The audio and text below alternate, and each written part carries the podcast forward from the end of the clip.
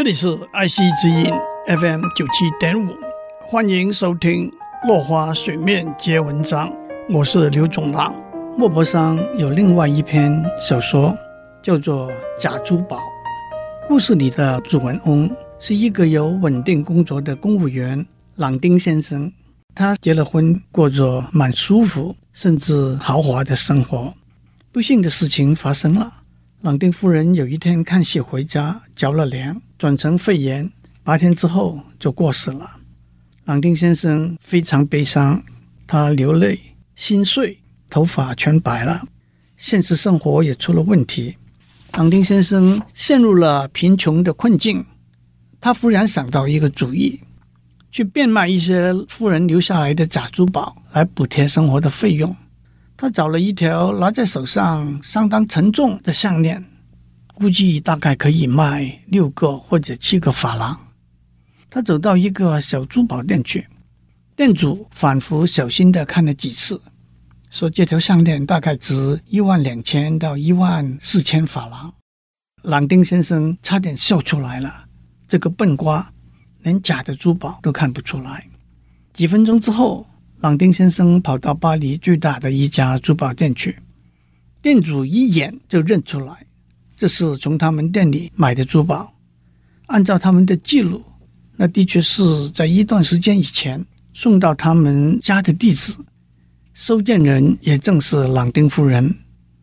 店主说：“你得先把项链留在这里，让我查证一下，明天你再回来，没有别的问题的话。”我愿意用一万八千法郎把项链买回来。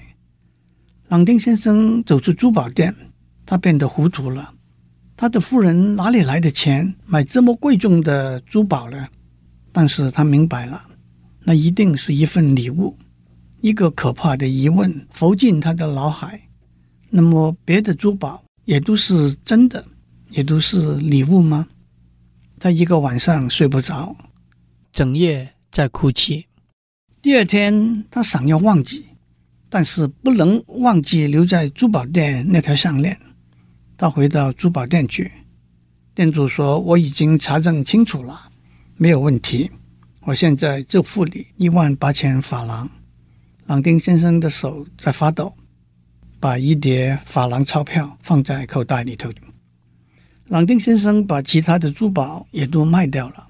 一共卖的十几万法郎，他包了一部车，在城里到处跑，大声的跟别人说：“我有二十万法郎的身家。”他把工作辞掉，跟他的上司说：“他突然得到一份超过三十万法郎的遗产。”他到最高贵的餐厅吃饭，告诉坐在他旁边看起来就是一个贵族的人，说他手头有四十万法郎的现款。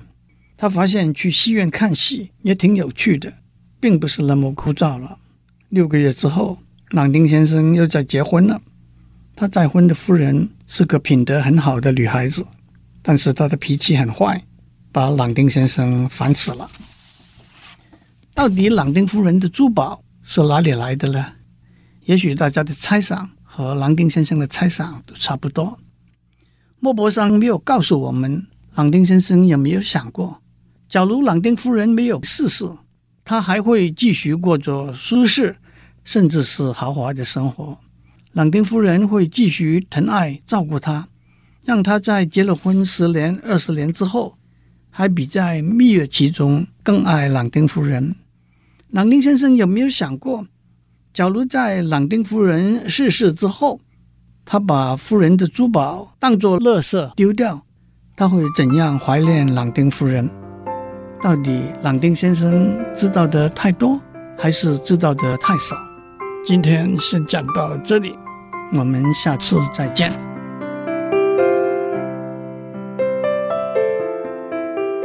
以上内容由台达电子文教基金会赞助播出。